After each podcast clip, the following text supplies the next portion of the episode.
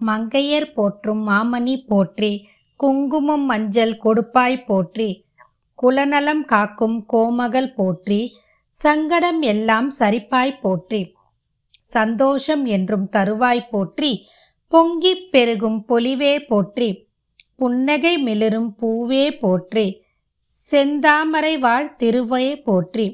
தெய்வங்களும் சித்தர்களும் இது உங்கள் தமிழ் பாட்காஸ்ட். இன்னைக்கு நம்ம திருத்தலங்கள் வரிசையில் தேவி கருமாரி அம்மன் திருக்கோவிலோட தல வரலாற்று புராணத்தையும் அம்பாள் உருவான கதையை பற்றி தான் பார்க்க போகிறோம் கருமாரி அம்மன் உருவான கதை.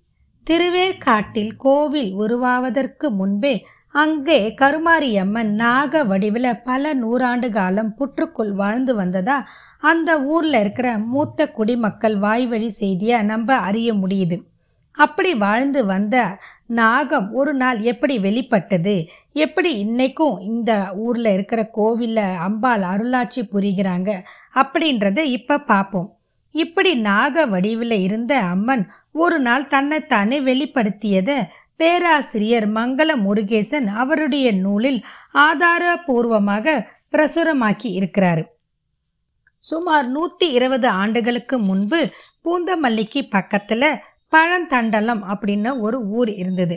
அந்த ஊரில் வயல் வேலைகளை செய்து வாழ்ந்துட்டு வந்தாங்க ஒரு பெண்மணி.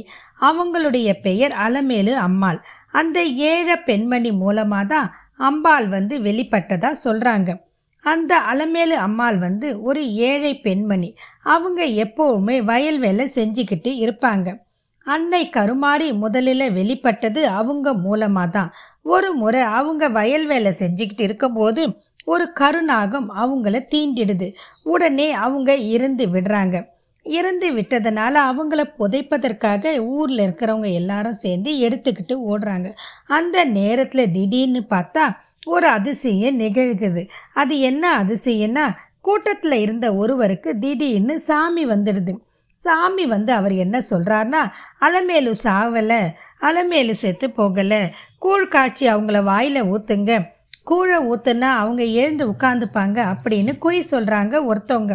அதன் கேட்டு அந்த ஊரில் இருக்கிற மக்கள் என்ன செய்கிறதுன்னு தெரியாமல் இருந்தாலும் சாமி வந்து அருள் கூந்தி சொன்னதுனால உடனே கூழை காய்ச்சி எடுத்துகிட்டு போய் அந்த அலமேல் அம்மா வாயில் ஊற்றுறாங்க கூழை வாயில் ஊற்றி தொண்டைக்கு இறங்கின அடுத்த கணமே அவங்க உயிர் தெழுந்து உட்கார்ந்துக்கிறாங்க.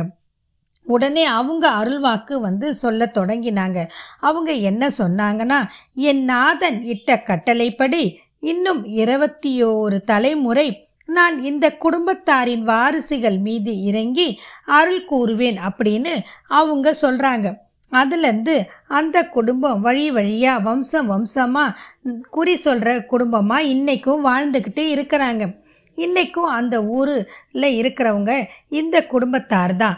அவங்க தான் வழி வழியாக குறி சொல்லிச்சுக்கிட்டு இருக்கிறாங்க. தன்னை நாடி வரும் பக்தர்களுக்கு சாம்பல் என்று கூற சொல்லப்படும் விபூதி அழைத்து குறைகளையும் தீர்த்து நோய் நொடிகள் இன்றி வாழ வகை வகுத்து ஆசிர்வாதம் பண்ணிக்கிட்டு இருக்கிறாங்க. தன்னை வெளிப்படுத்தியதனால் அவங்களுக்கு இப்படி ஒரு அற்புதம் நிகழ்ந்ததா திருவேற்காட்டில் சொல்கிறாங்க திருவேற்காடு கோவில் எப்படி உருவாச்சு அப்படின்னு இப்போ பார்க்கலாம்.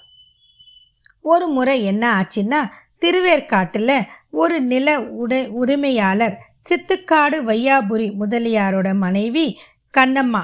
இவங்க வந்து நோய்வாய்ப்பட்டு ரொம்ப கஷ்டப்படுறாங்க. கிட்டத்தட்ட இறக்கிறம் தருவாயில் இருக்கிறாங்க.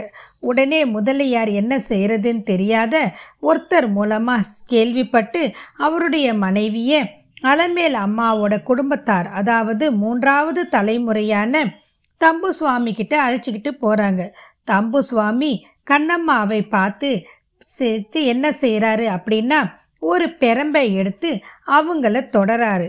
அவர் அந்த பெரம்பால் அவங்கள தொட்ட உடனே அவங்க நோய்வாய்ப்பட்டிலிருந்து குணம் அடைஞ்சிடுறாங்க சாம்பலும் கனியும் அவங்களுக்கு கொடுத்து ஆசீர்வாதமும் பண்ணுறாங்க அந்த சாம்பலையும் கனியும் பெற்ற அவங்க உயிர் கொஞ்சம் கொஞ்சமாக போன உயிர் மீண்டு எழுந்து நல்லபடியாக ஆயிடுறாங்க. இதன் காரணமாக அம்பாளுக்கு நன்றி செலுத்தும் விதமாக கருமாரிக்கு கோவில் எழுப்புறதுக்கு முன் வராங்க. வந்து தன்னுடைய நிலத்தையும் தானமாக வழங்கி ஒரு சின்னைய குடிசையை அமைச்சு கொடுக்குறாங்க. பூந்தமல்லி துணை பதிவாளர் அலுவலகத்தில் ஆயிரத்தி தொள்ளாயிரத்தி முப்பத்தி ஏழாம் ஆண்டு இதற்கான பத்திரமும் பதிவு செய்யப்படுது. இப்படி தான் அம்பாளுக்கு அந்த இடத்துல திருவேற்காட்டு மண்ணில் கோவில் எழுப்புடுறாங்க அம்பாளுக்கு நிறைய உற்சவங்கள் சிறப்பாக நடைபெறும். அதில் தை மாதத்தில் பிரம்மோற்சவம் பத்தொம்போது நாட்கள் ரொம்ப சிறப்பாக தீர்த்தவாரி தெற்ப உற்சவத்தோட பிரசித்தி பெற்ற உற்சவமாக இந்த அளவும் நடைபெற்று வருகிறது. அது மட்டும் இல்லாமல் ஆடி மாதத்தில் செவ்வாய் வெள்ளி ஞாயிற்றுக்கிழமைகளில் சிறப்பான அபிஷேக ஆராதனைகளும் சுமார் ஆயிரத்தெட்டு பால்கொட அபிஷேக ஆராதனையும் நடைபெறுது. அது மட்டும் இல்லாமல் திருத்தேர் உலா இசை கச்சேரிகள் சொற்பொழிவு இப்படி ஒரே கோலாகலமாக ஆடி மாதம் முழுவதும் காட்சியளிக்கக்கூடியது இந்த திருக்கோவில்.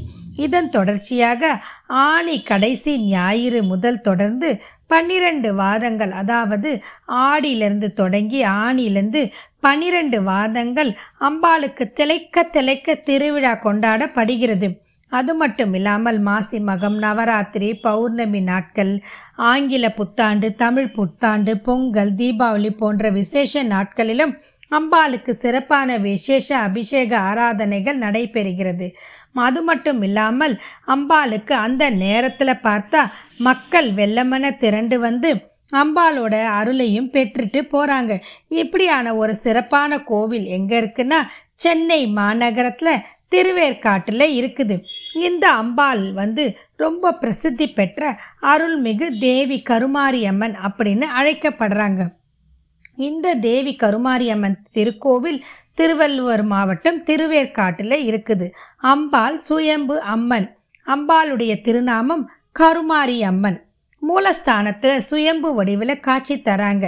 இவள் சாந்த சொரூபத்துடன் பராசக்தி அம்சத்தில் தங்க விமானத்தின் கீழ் இருந்து இன்றளவும் அருள் புரிகிறாங்க இவங்களுக்கு பின்புறம் அம்பாலோட சிலை ஒன்று இருக்குது. இந்த அம்பிகை அக்னி ஜுவாலையுடன் கைகளில் கத்தி கபாலம் டமுரம் சூலம் ஏந்தி அருள் புரிகிறாள். அமர்ந்திருக்கும் திருக்கோலத்தில் இருக்கிறாங்க. இந்த கோவிலில் ஒவ்வொரு நாளும் கோபூஜை சிறப்பாக நடைபெறுகிறது. தினமும் ஒவ்வொரு நாளை மாலையும் தினமும் பிரதோஷ நேரத்தில் அம்பாளுக்கு குங்கும அர்ச்சனை செய்யப்படுது. இது ஒரு சிறப்பான வேண்டுதலாக கருதப்படுறாங்க. இப்படி ஒவ்வொரு நாளும் நடைபெற பிரதோஷ வேலை குங்கும அர்ச்சனையில் கலந்துக்கிட்டா பெண்கள் தீர்க்க சுமங்கலியாக வாழ்வாங்க அப்படின்னு அங்கே இருக்கிற அர்ச்சகர் சொல்கிறாரு இது மட்டும் இல்லாமல் அம்பாளுக்கு சன்னதியில் விளக்கு ஒன்று உள்ளது. இதனை பதிவிளக்கு அப்படின்னு சொல்கிறாங்க இந்த விளக்கை சுற்றி விநாயகர் முருகன் எதிரெதிரே சூரியன் சந்திரன் ஆகியோர் இருப்பது ஒரு விசேஷமான அம்சம். மயில் நாகம் மற்றும் சிம்ம வாகனங்களும் இருக்குது. இதில் சிம்மத்தின் மீது அம்பிகை அமர்ந்து இருப்பது ரொம்ப அழகா இருக்கும். இந்த விளக்கு எப்பொழுது எரிந்து கொண்டேதான் இருக்கும். பக்தர்கள் அம்பிகையின் அருளை பெறுவதற்காக இந்த விளக்கையும் தரிசித்தால் குடும்பத்தில் என்றும் குறைவில்லாத செல்வ நிலை உண்டாகும் என்பது ஒரு திடமான நம்பிக்கை. மேலும் இங்கே இருக்கிற புற்று சன்னதி அதாவது கோவிலுக்கு வெளியில் திருச்சாம்பல் பொய்கை தீர்த்தம் இருக்குது. அம்பாள் சன்னதி எதிரில் கொடிமரம் உள்ளது. பெரும்பாலான அம்பாள் தலங்களில் திருவிழாவின் போது காப்பு கட்டி தான் விழாவை தொடங்குவாங்க. இங்கு விழா கொடியேற்றத்துடன் தொடங்கி ரொம்ப கோலாகலமாக நடக்குது. பசு சாணத்தில் செய்த சாம்பலையே இந்த கோவிலில் பிரசாதமாக விபூதியாக கொடுக்குறாங்க. புத்துக்கு அருகில் விநாயகர் நாகர் சுவாமியும் இருக்கிறாங்க. போர்துவா விநாயகர் வலது கையில் தந்தமும் இடது கையில் மோதகமும் வைத்திருப்பார். இவர் வலது கையால் ஆசிர்வதித்து இடது கையை அபய முத்திரையாக வைத்திருப்பது ஒரு வித்தியாசமான கோலம். இது எதை எடுத்து காட்டுதுன்னா நான் இருக்கிறேன் உங்களை காப்பதற்கு அப்படின்னு விநாயகர் சொல்கிற மாதிரி ரொம்ப அழகான விதத்தில் அம்சமாக இருக்கிற ஒரு விநாயகர் இவர். தேவி கருமாரியம்மனை வழிபடுற இங்கே வரவங்க எல்லாருமே அவங்க வழிபட வேண்டும்ன்றது காரணத்துக்காகவும் அவங்களோட நேர்த்தி கடனுக்காகவும் பூட்டு நேர்த்தி கடன் அப்படின்னு ஒரு இங்கே ஒரு வழக்கம் இருக்குது. சில பேர் எதர் காரணமாகவும் அவங்க அவங்களோட வேண்டுதலுக்காகவும் பூட்டு பூட்டிட்டு போயிருக்கிறாங்க.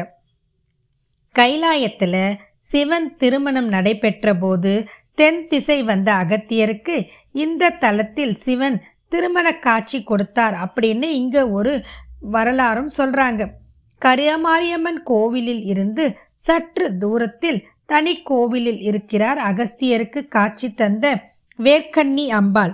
இந்த கோவிலில் தனிச்சன்னதியில் காட்சி தர்றது வேர்க்கண்ணி அம்மன். அருகில் அகஸ்தியர் வணங்கியபடி இருக்கிறாரு. இதன் காரணமாக தான் அம்பாளும் சிவனும் அகஸ்தியருக்கு இங்கே காட்சி கொடுத்ததா ஒரு புராண தகவல் இருக்குது. இந்த கோவிலோட சிறப்பு அம்சம் என்னன்னு பார்த்தா இத்தலத்தில் புற்றுக்குள்ளே இருந்த நாகம் கோயில் கட்டும்போது கோயிலை விட்டு வெளியே போயிட்டதாகவும் இந்த ராகம் இன்றளவும் ராஜகோபுரத்துக்கு இடது புறத்தில் இருக்கிற ஒரு மரத்தின் கீழ் தங்கி இங்கே இருக்கிற மக்களுக்கு எந்தவித இடையூறும் இல்லாமல் அவர்களை வாழ்த்தி வணங்குவதாகவும் சொல்கிறாங்க. இந்த இடத்துல பெரிய புற்று இன்னைக்கும் இருக்குது. நாக தோஷம் உள்ளவர்கள் மங்கல்ய தோஷம் உள்ளவர்கள் மற்றும் பல தோஷம் உள்ளவர்கள் இங்கே இருக்கிற புற்றுக்கு வந்து பால் வச்சு வணங்கிட்டு மேலும் மஞ்சள் குங்குமமும் வைத்து வேண்டிக்கிட்டு போனால் அவங்களுடைய தோஷங்கள் நீக்கும். அப்படின்றது இந்த கோவிலோட ஒரு சிறப்பான வழிபாட்டு முறை. இப்படிப்பட்ட ஒரு சிறப்பான கோவிலுக்கு போய் நாமும் இங்கே இருக்கிற தேவி கருமாரி அம்மனை வா வணங்கி வாழ்க்கையில் வளங்கள் பல பெற வேண்டும் என்று கூறி இத்துடன் இந்த பதிவை நிறைவு செய்கிறேன். மீண்டும் மற்றும் ஒரு பதிவில் சந்திப்போம். வாழ்க வளமுடன்.